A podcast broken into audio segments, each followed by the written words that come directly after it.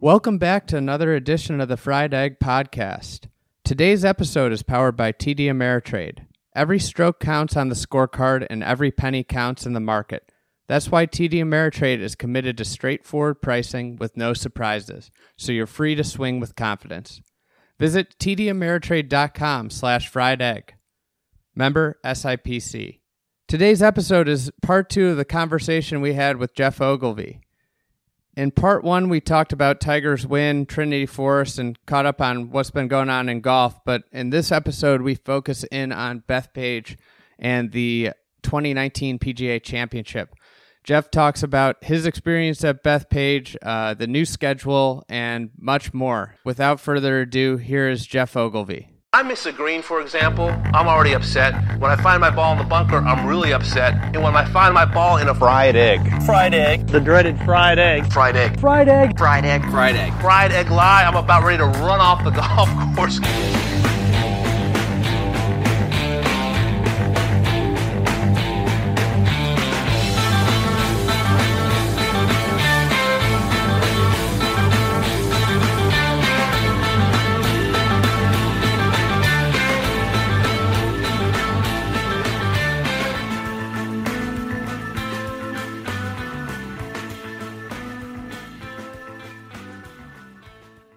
PGA's here. So the schedule, this the schedule's kind of crazy. I I can't, I'm not ready for the ready for another major. I'm I'm I'm used to this lull. I'm uh, curious from a player standpoint. Did you like the cadence like where you have like the US Open, you had the one one month later you had the Open, one month later you have the PGA.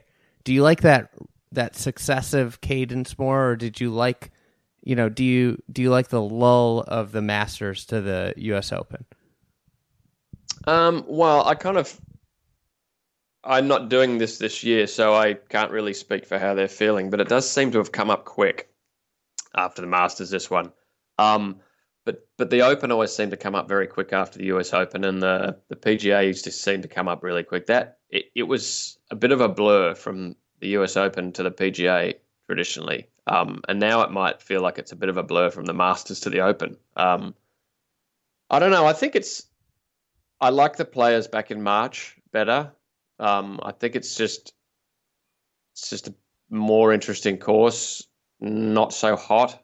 You know, they can they can set it up a little bit more interestingly with an overseed. Um, the PGA now. It's t- time will tell, I guess. I always love this. Is my favorite stretch on tour was from the Masters to the U.S. Open because it's just, every week is good. I mean, Hilton Head's great. I think New Orleans is a great city to visit.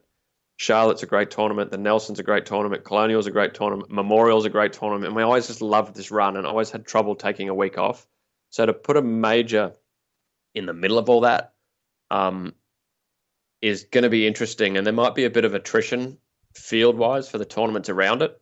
Um, because majors take a lot out of the guys at the top of the field. You get at the top of the leaderboard, it takes a lot out of you. Um, so it's certainly com- completely changed like the feel of the year, and like you say, the cadence is different. It used to be like you kind of had that Masters as an outlier, like kind of way before everything else. That was kind of like the measure of where you're at, and you had this really great run of tournaments to kind of find form for that really important summer. And um, now you kind of get if you're not ready just after the Masters, well, you haven't got long to get ready for the PGA. It's it's gonna be different. I don't know. Um, I imagine if you're playing good golf, it's better. If you're playing well, you want it to be a big tournament every week, certainly, or very regularly. Um, it's going to change. The PGA was always traditionally really hot, the hottest one of the four. Um, these tournaments have a feel. You know, the Masters has a feel because it's the same week on the same course every year. It just has a feel. Um, and generally, tournaments stay similar dates, and so they just develop feels. Whereas uh, to me, even though it was a long time, when the players moved to May, it never had the same feel. It it never felt right to me because the first seven or eight times I played it, it was in March. Um, and the PGA is going to be the same. You're going to get some pretty crazy weather potentially in May, especially in New York this year. Um, you've obviously got, well, you've got you, you could probably go everywhere in May, right? There's not many places you can't go in May, but you can go to some places that'd be pretty cold. Yeah, the, um, that Oak Hill one in a couple years is is not looking fun. Rochester, Rochester in May. I mean, it could still be snowing, right? Yeah. Um, uh, we'll see. I mean, but that's interesting. I think, um, but it'll be different. So it'll feel different. And there's for guys like Phil and Tiger and the guys in their 30s and late 30s and 40s who have been doing this for 20 years. It's gonna take a few years to get used to the PGA being in May, just on a just on that feel wise, you know. So we'll see. Bethpage is a big time venue, and no tournament, regardless of what I've ever played at Bethpage, it's always felt like a mega tournament just because of the venue and the crowd. And um, I don't think it'll take them too long to work out that it's a major, but um, it's different. It's certainly different. I think it's better long run, don't you think? I mean, wind up everything before football kind of gets going, and um, certainly everyone's the PGA will get better ratings this year, I would imagine, than it has for a long time because everyone's so amped from the Masters. And if Tiger gets on the leaderboard again, which I'm sure he will, because Bethpage is one of his sort of places, it's uh, it's gonna it, it's gonna be a good thing for the PGA. I think originally. I, I mean, Tiger winning, Tiger winning was like the best thing that could have happened for the PGA, obviously, because like, and it, it's a great thing for golf because there's this this buzz you know, and and everybody's looking forward to the next one. I mean, the best, but the greatest record chase there is in golf is back on all of a sudden. And uh, I think the one thing that has to happen is the rest of the golf world has to adjust because now the other championships, whether they be seniors or or uh, the women's championships, like they're kind of in some bad spots, and somebody needs to move into the September slot which is a great month for golf, that has nothing now. Um, September doesn't it have the when do the FedEx Cup playoffs finish? August. So now it's they got the European tour, but you know that's. But this is everything. This is. I mean, I don't know if you were specifically asking for it, but everyone was asking for it. Finish it before football. Finish it before football. Why wouldn't you finish it before football? I mean, this is what everyone asked for. I think it's great. Um, I'm, I'm just an angry writer living in the living in this rush. I I don't know when I'm gonna breathe. You know, I need to have my little lull. Jaded, cynical. um, nothing's perfect, right? Yeah. Um, because if there's no pro golf getting played, I mean, you've got you're right about a lot of different stuff. But if no pro golf getting played, everyone kind of gets bored of golf, right? Yeah. Golf fans. Um, they move on to football, which they do anyway. Um, I think it. Look, I think it's sensible. I think it's the behemoth of the Euro, the, the US PGA Tour is, um, just by nature of its monopoly, really, or dominance, has inadvertently bullied the other tours in the world. And I think if it gives a bit of space to golf outside of the US, I think that's good. Um, it's it's it's certainly well, I mean, the cynics would say it's been done on purpose, but I don't think it has. It's just an inadvertent side effect of being such a big, impressive, amazing machine. And this finishing a little bit earlier, like it'll expose some of the better tournaments in Europe. I mean, their their schedule has got some great tournaments around that time of the year, and maybe more people watch it because they're a bit starved for golf who don't want to watch football on the weekends. And I, I don't know. It just uh, that's to me. It is actually it presents a really big opportunity because like the the diehard golfers don't go anywhere in September. They're still there. It's like if, if the if if the women could put together move one of their premier tournaments or a couple of their premier tournaments there all of a sudden you know they might have a, a, a good good really good audience on weekends and you know the the European tour. I think they shifted some of their best tournaments, but um, back at you know we get sidetracked here. The uh, the PGA. So yeah, with the media, with fans, the the PGA has always been kind of the the fourth leg. Like as a player, is there is there anything different? Does it have it? You know, you talked about feels earlier in in history, chasing history. Is there a different feel to the PGA than than every every other major? Well, yeah, because each one of them, each one of the first three, well, traditionally the first three, the other three, um, have such distinct feels. I mean, the Masters clearly has a feel all of its own because it is what it is. The Open in Britain, I mean, is clearly a pretty obvious feel. It's it's around the only tournament that you play on a links on a links like that, and um, that is pretty distinct too. And you've traveled a lot. You've probably been in America all year as a PGA Tour player, and you get over there and it's completely different. The US Open is a distinct feel because it's just a, a battle of attrition and um, usually one of the great courses in America set up to win it an inch of its life, and it, that has a distinct feel. So the PGA has a hard time being feeling like that. The PGA feels like a really amazing PGA Tour event.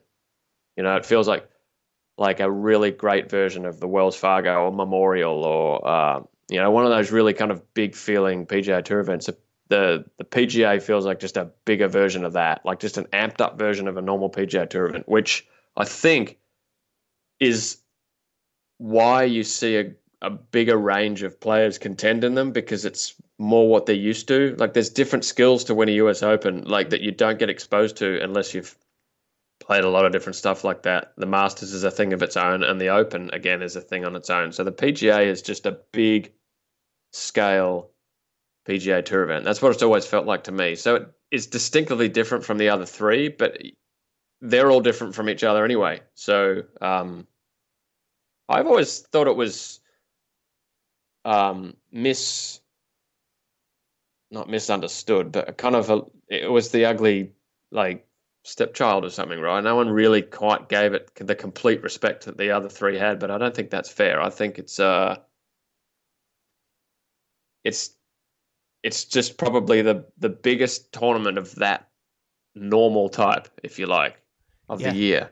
So, um, I mean, in in a way, did you feel like it was closer? It, it, felt more like the players than it felt like the other three majors. Well, it felt more like the players did in March. The the the um the May players to me felt like it was trying to be the US Open a little bit sometimes. Um, at least on Sundays, it would the, the setup would get pretty extreme. Um, uh, to like the as I said, like Memorial. Um, Charlotte, some of these big kind of the tour events that just kind of grabbed it, captured attention, and got great fields. Um, they feel like big versions of that to me. The PGA. There's a lot of people. There's obviously a lot more um, corporate stuff. There's a lot more peripheral stuff at a major than there is at a normal PGA Tour event. More kind of infrastructure and mm-hmm. more traffic and just more people. But um, it just felt like the biggest version of what we did every week you know, really important. It's the 10 year exemption. It's a major. It's it's history. It's the Hall of Fame for people. It's all that stuff, and it feels like that. But it, you knew standing on the first tee that the setup was going to be like a PGA Tour style setup, just a little bit more difficult, um, or maybe not even necessarily more difficult. Just a regular kind of, kind of long, bit of rough, you know, like tough pins, but not crazy. Just play the bet, play the best golf. If if you can win a normal PGA Tour event, you can win the player, uh, you can win the PGA. Traditionally, that's how it felt like. Whereas the other ones, there's there's there's extra skills you need at the other ones, but the skill to win the PGA for me always felt like just you got to be the best kind of golfer of that kind of American tournament golf course thing. The other three are a little unique. Yeah, I mean it's fantastic. It's great, and, and, there was something about it being the last one. Um, Glory's last shot, or whatever they used to say. I mean, that hopefully it doesn't lose. I mean, it might elevate it being the second one. You know, I, I was thinking um, about it. it. I think it's more fitting to end with the Open too, than it does. It is with ending with the PGA. You know. I mean, look, they're all cool, but it's kind of there's bookends. Like the Masters is for most people the coolest one, but the Open for a lot of people is the coolest one too because it's the links and it's the oldest one and it's a different style completely and if you poll the players once they've played a few opens, they're like, "Wow, this is pretty special." I mean, they, it, it, feels pretty special. So it'll always hold its own and be special last. Whereas the PGA in the middle might get elevated a little bit, you know, because it's everybody's thinking about golf right now because of the Masters and the I, US Open's coming. And I feel like this uh, this schedule setup would be more advantageous to to really rattling off majors too. You know, like if Tiger had had this schedule set up, maybe he wins more. I don't know though. Uh, may- he won may- quite maybe. a bit. He won quite a bit maybe. as is. I mean, he's won fifteen. He's done okay. uh, I, maybe certainly a guy in form. Um, you would. I think you'll. You might start regularly seeing everyone who contends. See everyone who contends in the Masters. Not necessarily. You might see a whole different bunch of characters in the U.S. Open, but it is quite close. Guys are still probably in reasonable form. The guys who are playing well there, you might see similar guys fighting it out a month later at the PGA, and that would be interesting. You know, because there's always you know, Molinari and Tiger get in the last group again. There'd be something really special, cool about that. it's like know? a rivalry. Brooks is right there. Yeah, yeah, yeah. You might develop, well, potentially develop more rivalries because that top fifty guys in the world will be more regularly together. You know, like as you said, the cadence is the perfect word. You play, you get a month off. You play a big tournament, you have a month off. You play a big tournament. Like it's um not a month off, a month off majors. There's there's a What was there'd be a, a sense of rhythm to it. what was the last like uh real rivalry? Real rivalry. Yeah. Um, I don't know. I mean, I think Tiger and uh, Ernie kind of had a little thing developing, but Tiger won all the time, right? So it's Yeah. not really a rivalry. And it's the same. Tiger and Duval had a little thing, and Tiger and Phil had a little thing. VJ Um, for like VJ and Tiger had a little thing. Yeah, he got to number one in the world. Um, I think there's been a few little rivalries underneath the top. You know, um, I think Sergio and Harrington had a little thing going for about a year there. You know, because they were both Carnoustie Open and the Oakland Hills PGA. They were both, I think, one and two or in playoffs, and like they were right there. Um, they kind of had a little thing going. Um, Ryder Cup, maybe there's a few different things like the Azinger was it Azinger and Seve. That was a pretty Uh-huh. tense, tense relationship. I mean, but but but go back to Nicklaus Watson, Nicklaus Trevino. Nicklaus Trevino and Nicklaus Watson were true rivalries because not always Jack didn't always win. You know, the other one won some a few of the times, and uh, that the Tiger era was harder to have rivals because he just beat them all the time. You know, That's, so I think we might de- we might develop some now. You know, um, I could see Brooks being uh, getting in a rivalry with somebody. You know, he's in a rivalry with Brandel at the moment, which is quite fun. what? do you- Um, where do you fall on that? On the on the analyst critiquing players? it, it I mean, it's part of it. Like it's uh you wouldn't watch the golf channel or read the articles if it was not saying anything. You know, we all editorial and opinion is what we tune in for. I mean, look at Fox News, look at the news. You know, I mean, it's all about editorial and opinion.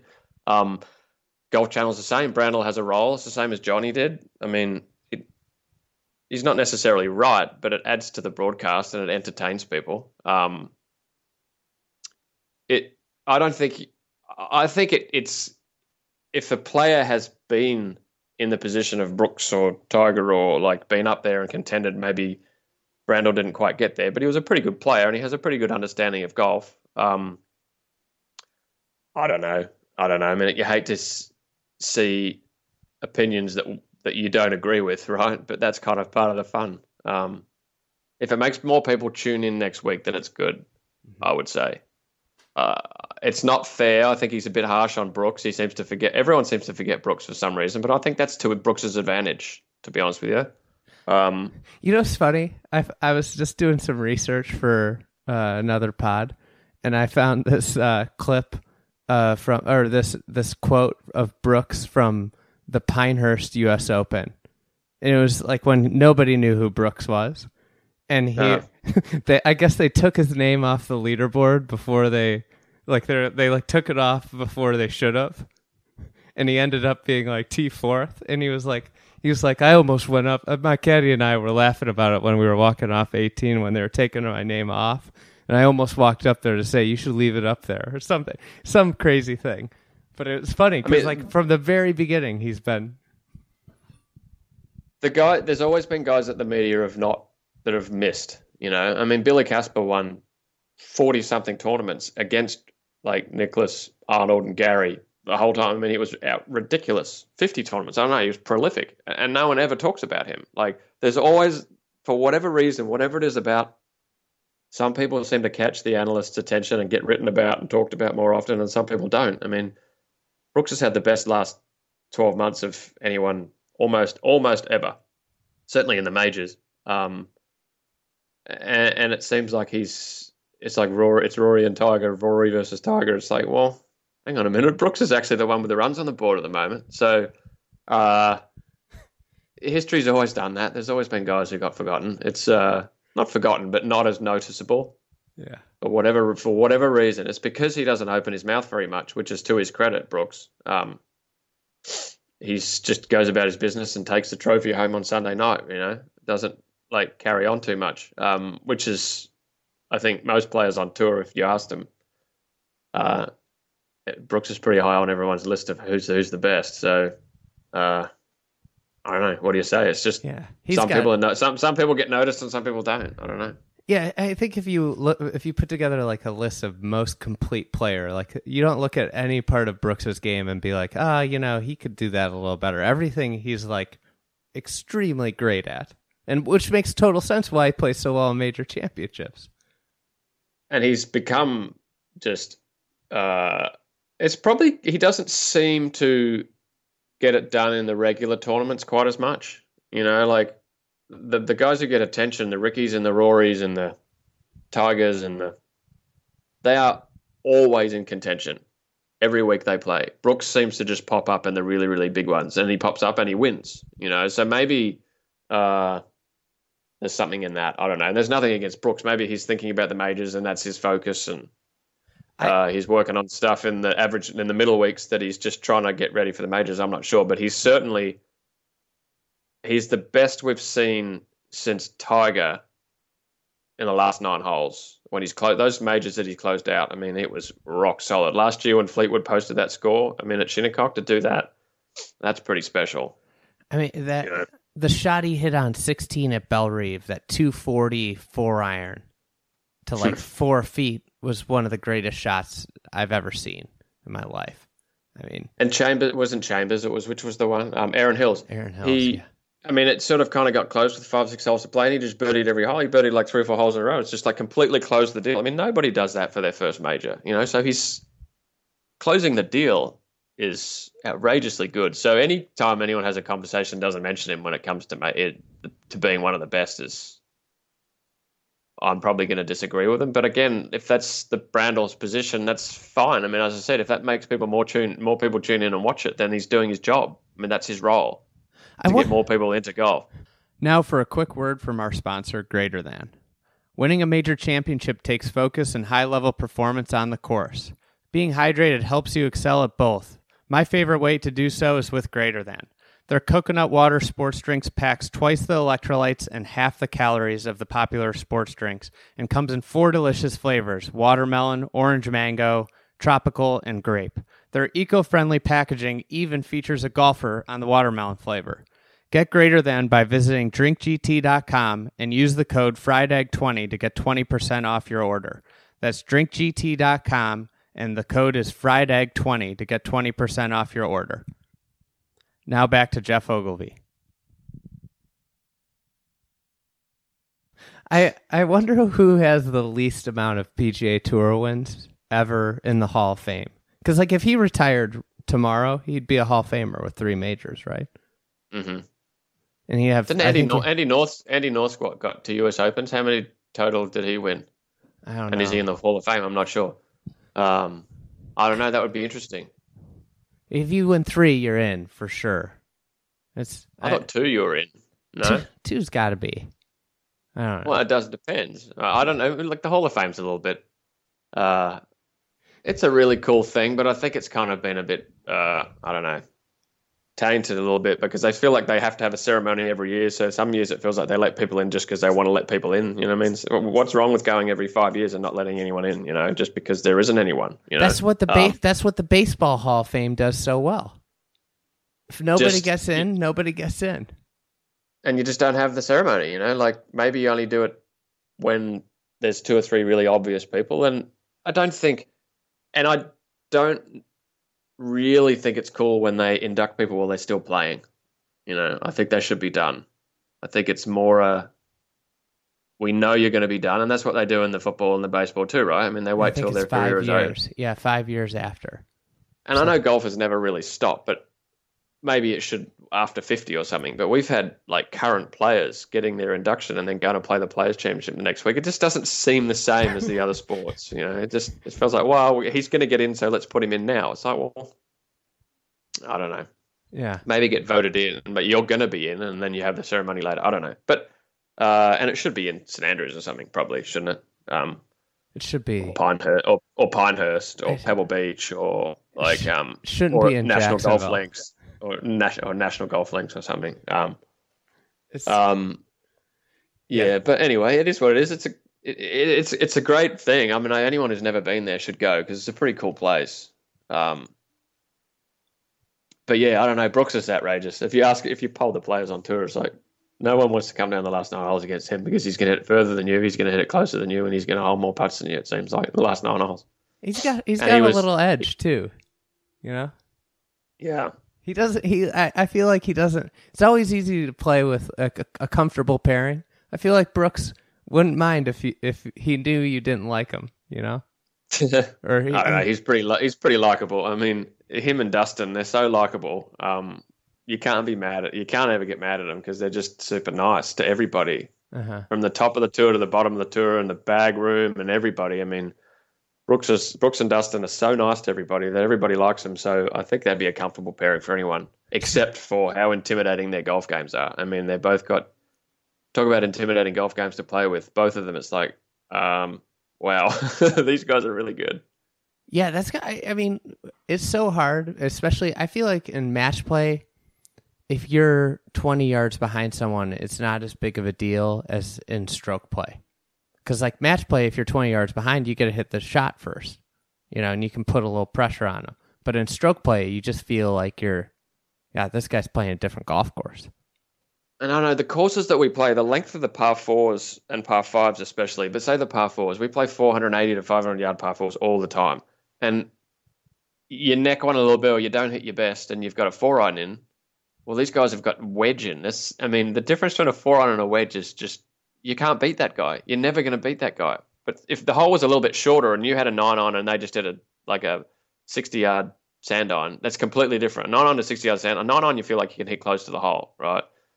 But a four iron to a wedge or a four iron to an eight iron, I mean, that's just such a difference. It's just, it's kind of the, the, the length of the courses we play, it seems to accentuate their advantage, which is why they're all playing so well. Um, and they should have that advantage, but it's intimidating, certainly. Carried us in here perfectly because we should have been talking about this 20 minutes ago. But Bethpage, you, uh, it's a big golf course, obviously very narrow setup, and you were saying right before it always seems to rain at Bethpage. So what do you, what do you think, you know, of Bethpage, and you know what type of player would you look at this week? Well, so someone who can hit the ball long and high. It's a carry course. Um, almost every hole, the green there is trouble short of the green, um, and quite a lot of them are up. A lot of the holes at Bethpage you go down off the tee and then up. Like the second you go down and up. Like three, four you go down and up. Five you go down and up. Six you go down and up. Like so, if you drive it in the rough, you can't get it on the greens because it's you kind of down in heavy rough trying to hit it up to this green that you have to carry it to. Um, there's not a whole lot of chasing it up the fairway and getting it on the green at Bethpage. So it's a guy who can hit it a long way in the air and very difficult to win it from the rough if you're not driving it straight. Um, so yeah, Brooks, Dustin, Fleetwood, Rory, like Ro- Rory, these guys. I mean, someone like Bubba, you know, these guys who can carry it a long way, who hit a lot of fairways hitting it long. Um, they're the guys who are going to uh, who traditionally have done the best there. I mean, I've played a few tournaments there, and it's almost impossible to have a good score if you drive in the rough, and it's really difficult to have a good score. Say like a Molinari, he's pretty long now, but he's long when there's a little bit of roll. yeah, You know, 'Cause he Um, like kind of knuckleballs it.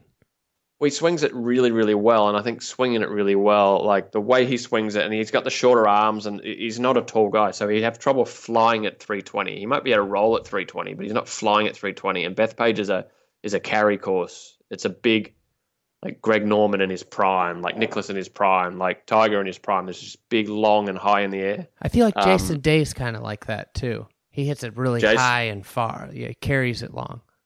I would have said Jason would be a great chance at Bethpage if he if he's playing like he was in form at the Masters. So I imagine he's still in form if his body's all right at the moment. Um, that sort of player, and look, more players are that player now than before. Mhm. You know, um, because it's kind of where golf's gone.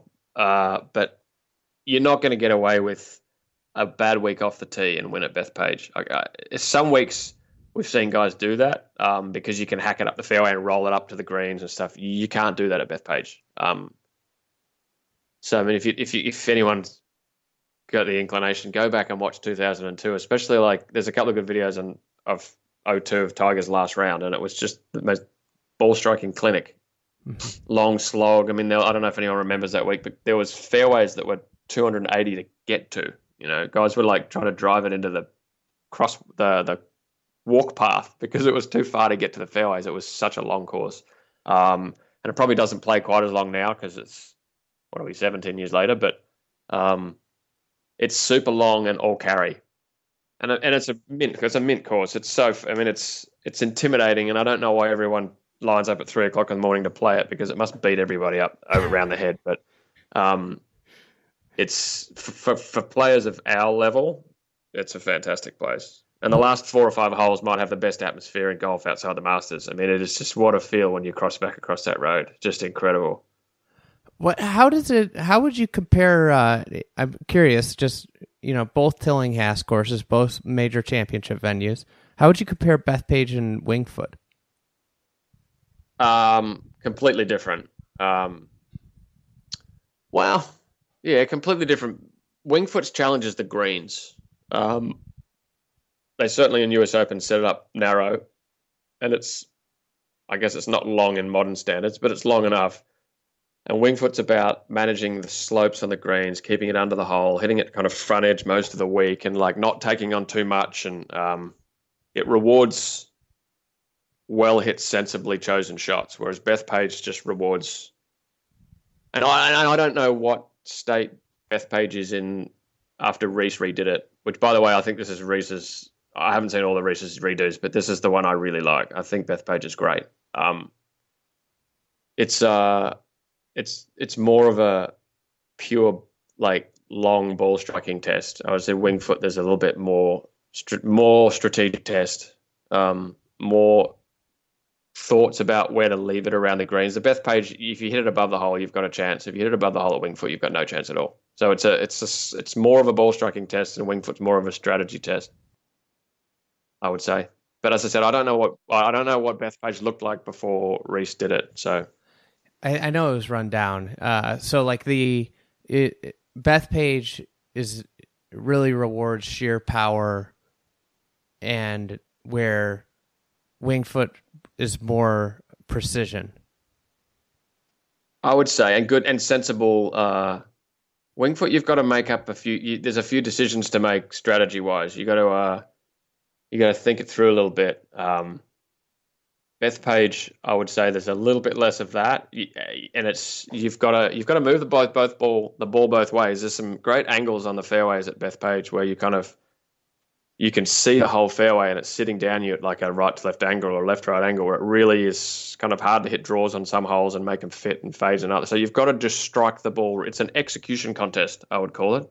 Okay. Um, Bethpage, whereas a uh, Winged Foot's got more of a a, a mental execution test as well as anything else. Yeah. What What were your some of your favorite or most interesting holes at Bethpage?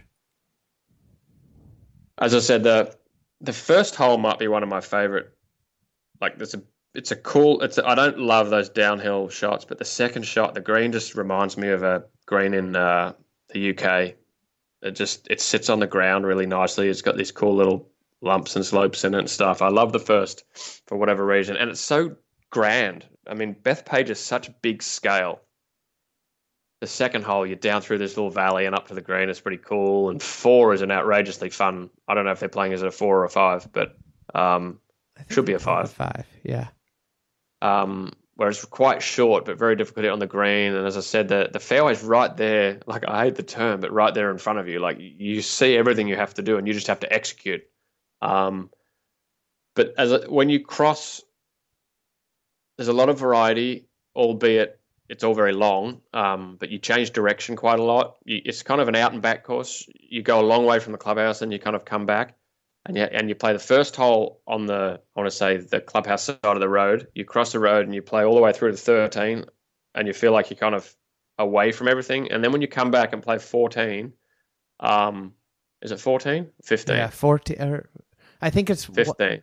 15, 16, 17, 18. Yeah, 15. You, you play 14 the par three, and then you come back on 15. And it's just, as I said, the feel in those last four holes. Uh, is something special. Like 15, 16, 17. 18's a letdown of a hole, but um, 17 is really amazing, kind of big scale amphitheater par three. Um, 15 is just crazy, like that hole up to that green that's way up in the air and really slopey. And I really enjoy the finish. It's a in a big tournament, and the PGA I'll carry this a little bit, but when there is the President's Cup or the Ryder Cup there at some point, Ryder Cup, President's Cup maybe, Ryder I Cup, the, I think it's the pres or it's the Ryder Cup. It's PGA. the, yeah, the Ryder Cup there. When when they when those groups come back under the fifteenth, you are gonna it's gonna be an atmosphere that no one's ever felt. It is a really really kind of special kind of I don't know. There's something about it. Um, no short par fours really. Not that I remember. I mean, the first hole I guess is quite short. It's it's it's a slog of long shots. You know, pretty much. The short ones seem to get uphill or um, play really. They play long. You know, um, and especially if it's been raining. Uh, I, I I don't know. Like it's it's just a good, strong golf course that you won't like if you're not playing well, and you'll probably enjoy if you're playing well. If, Um, if you're not if you're not playing well, you'll probably know why you're not playing well. Yeah, if, especially if you're not driving it well. If you're not driving it well, um, it's going to be a long week because you're not going to hit many greens because the rough historically they've liked to grow up pretty thick, and especially if it's rained. Um, and there are rumours that the rough's pretty thick, so um, it's a driving week for sure. Driving is the ultimate test at Bethpage, and the, and then it's very playable if you're hitting it 320 up the middle of every fairway or 300 up the middle of every fairway. You've got every chance, but mm-hmm. not doing that, it's going to be tough. It's great. It's definitely worth anyone who's not been there. The ex, there are a lot of courses I like better that I think are architecturally more significant and better courses probably all around and more enjoyable for a for a larger cross section of golfers. But the experience of playing Bethpage and I think lining up with the locals and how proud the locals are of the course. I've never been anywhere when people are more proud of their course. Um, p- people in Long Island, even if they've never played it, they're proud of. It's like they're all members. It's like that whole area of Long Island's a member of Bethpage. This is our place. This is going to beat you up the black course. I mean, it's just brilliant. Like, just it's just got such a good feel about it. Once in every golfer's lifetime, if they have the opportunities to go sit in the car park in the dark and go try to play the black course, because and there's that sign on the first tee, like extreme difficulty, like play at own risk and all that. It's just so dramatic. It's uh, it's a cool place. That's uh, it's the it was supposed to be the public country club, you know. It's Well, certainly when we play it, it feels like it's that. I don't know what condition it's in for the rest of the year, but when we play it, um, and there's five or six courses there, right? There's a ton of courses. It's Bethpage State Park in general is massive. yeah, Um, they got it's yeah, a massive place. The red course is supposed to be really good too. The other till it's another Tillinghast. It's it's supposed to be real fun. So it's It's great land. It's a cool place. I mean, as I said, it's just uh, it's it's got an atmosphere all of its own, um, and there's that that local pride in the place that's pretty unique. Um, and as a as a true municipal course, city owned course, there can't be many in the world that are uh, on the same level. You know, That's every every municip every big city should have a have a great golf course, whether it's a championship, not necessarily a championship course, but just a great facility because that's a, it's a great facility. it's a great facility. It's I I think the conditioning is what you would find at most country clubs. The clubhouse is like a country club clubhouse. Um, everywhere should you're right. It's it's an experience, even if it costs people a couple hundred dollars to play, or like local residents get it for eighty bucks and, and visitors have to pay three hundred, whatever it is. It's like every it'd be great for every city if they had to turn what their course that has the most potential into that style of place. You know, just you're a member for the day. You know, like It's, it's like if you were if you're a kid and you know you had your regular muni, but you played there a few times a year. I don't think you like. I always talk about it. Like it's important, like for the Chicago District Golf Association to get good venues for their state AMs and stuff because of the juniors. You know, so then they play a real golf course for a state AM, and it's going to help them when they play the USAM you know and if you're a kid you know and you're playing against kids that play play out of you know shinnecock but you play bethpage every once in a while you're not going to get you're not going to go somewhere and be intimidated. And it's a treat too, right? I mean, the amateur golf tournaments, Australia was always very good, and Britain. I played a little bit of amateur golf in the UK. Um, all their amateur tournaments were on their best courses, courses that we couldn't get on unless there was a tournament there, right? We didn't get onto, you didn't play Muirfield, no chance playing Muirfield unless the British Amateur was there, you know? And it was just like, what a treat. You get to play Muirfield like five times in a week, like just incredible practice rounds. And like, just for that alone, I mean, a lot of these kids and these golfers, access to these courses is basically impossible. I mean, Bethpage, you got to park at three o'clock in the morning, right? Like, yeah. um, something like that. Um, Chicago Golf for the like stuff like that. These places are inaccessible unless you have tournaments, and I think that's kind of it's good prestige for the courses to have these tournaments, and it's just an opportunity for everyone. It makes more kids probably want to play tournament golf when they're at places where maybe they they don't play their local golf course. They get to play the real special one in the tournament. I mean, that's a good thing. That was my favorite thing about amateur golf was where we played the tournaments. Places places that I otherwise wouldn't have been able to get on. Yeah, is it, I, I think that's like the thing. It's like I I know that some golf associations struggle with courses giving up their time, but it's like the most important thing for those courses. Like it's you know, and I always say it's like it's one one day every 10 years. So one day can you give or a couple days every th- 3365 days. Can you give 4 days to your local golf association? I think and look, I mean most a lot of golf courses agree with that and probably do that, but there's probably more that don't. Um, All right, last question. Uh, what's uh, who's your winner? I have you know what? I think it's Rory's turn. I think Rory's going to win. It's a perfect course for him. Uh, slightly forgotten at the moment. Um, slightly, I say, not really, but it's a place for Rory or Dustin. But I'll stick. I'll, I'll go for Rory. That's how I've got. I'm gonna go with Rory. I think I was thinking Rory or Dustin, and I'm. Uh, I think I'm gonna go Rory too. I. Uh, he's he's gonna he's got to win a major one of these day, one of these times. You know, he's too good to have a drought like he's got right now. He's too good, and I think Bethpage cancels out a lot of the field because of the like long straight requirement. Um, I think it'll be one of those really really big hitters, and he's one of those, and he's one of the best of those, right? So uh, let's go for Rory. He'll make a few. All right, we'll uh, we'll talk soon. Uh, good luck with that uh, Australian winner. Us us Northerners don't don't feel that bad. No, it's nothing like a uh, Chicago. It's not a Chicago winter by any means, but it's. Uh, I've been in Arizona for a while, so this is a fresh, this fresh thing for me in May, having 50 degrees and sideways rain. But that's all. You've been listening to the Fried Egg Podcast. We do the digging for you.